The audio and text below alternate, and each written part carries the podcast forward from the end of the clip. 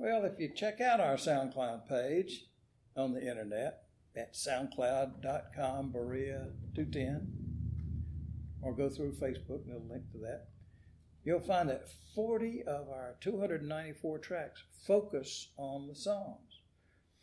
Now, for the most part, the Psalms are human beings speaking to God.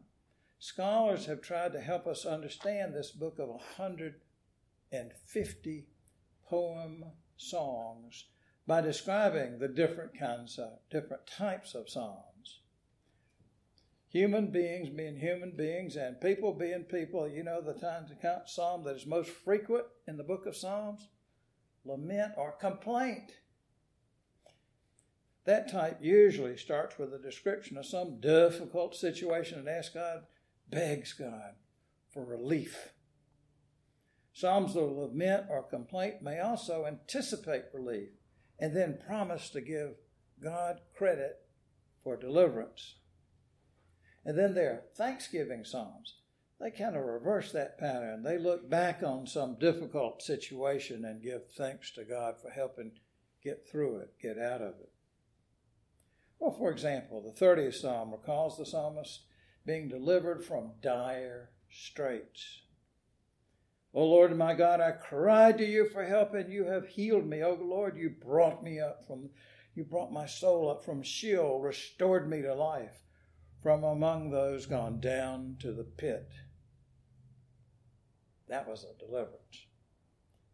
And then there are hymn psalms that praise God and praise God's like creation of the world, God's law, that is the Torah or teaching of God, God's wisdom. And a subset of those hymn psalms is composed of the nine royal psalms. And we will focus on a royal psalm today.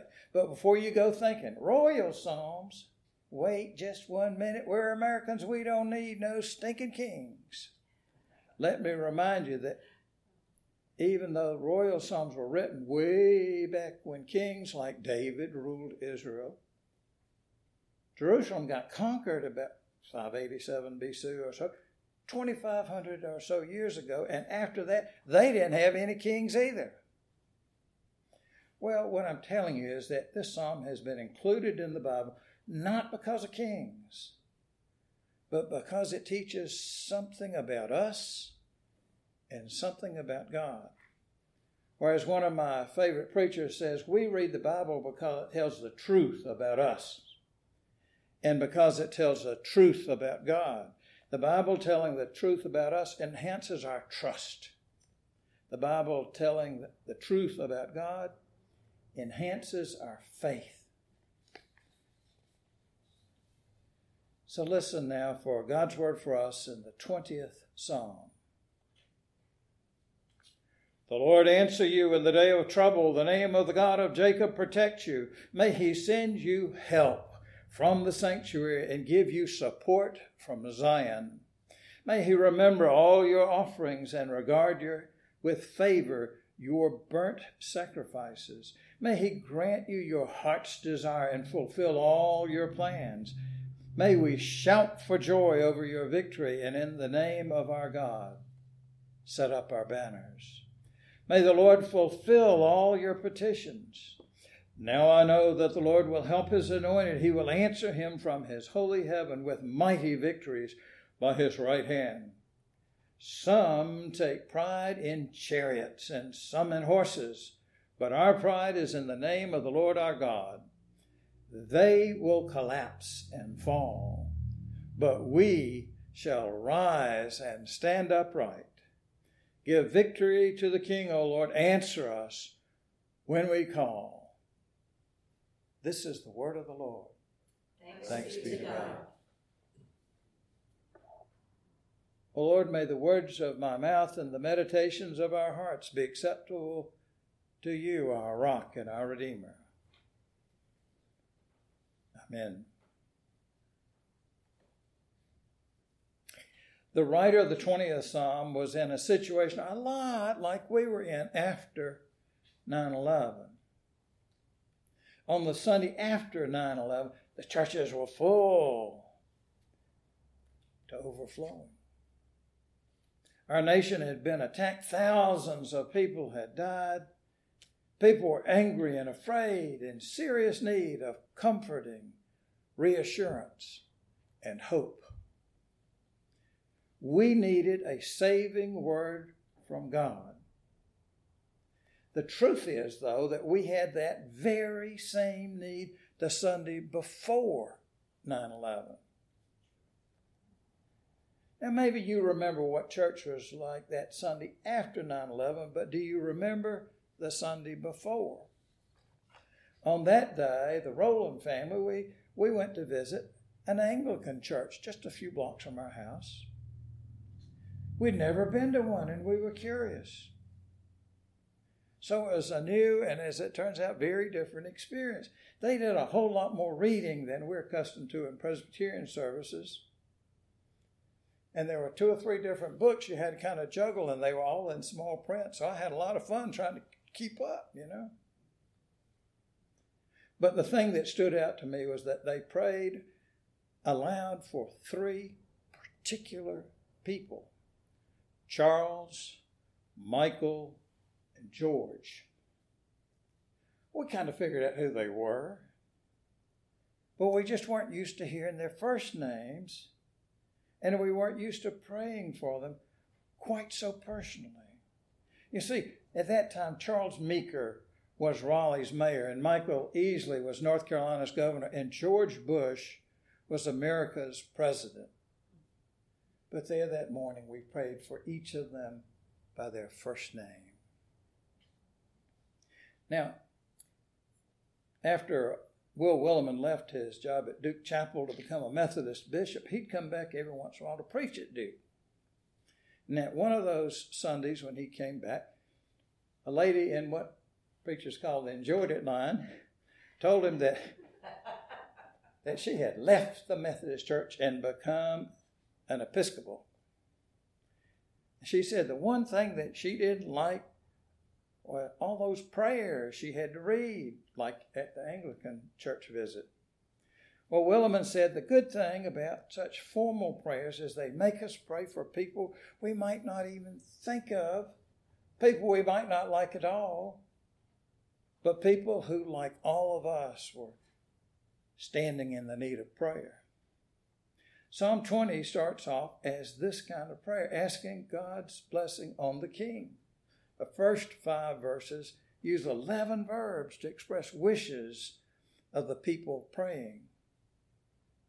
The Lord answer your prayer in the day of trouble. The name of the God of Jacob protect you. May he send you help from the sanctuary and give you support from Zion. May he remember all your offerings and regard your favor, your burnt offerings.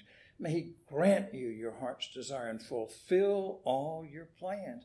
May he shout for joy over your victory in the name of our God. Set up your banners. May the Lord fulfill all your petitions. These 11 verbs express prayers. We can pray for our leaders too, even if you don't like some of them. And prayers that all of us really could use. Well, that's the first five. Then all of a sudden, in verse 6, Psalm 20 takes a quick turn. If this were one of those TV chase shows that you'd hear the brakes squeaking around as a big major turn. The we turns to I. The plural corporate prayer turns to singular personal prayer. The wishing turns to prediction, anticipation. Now I know that the Lord will answer his anointed and answer him from his holy heaven with mighty victories.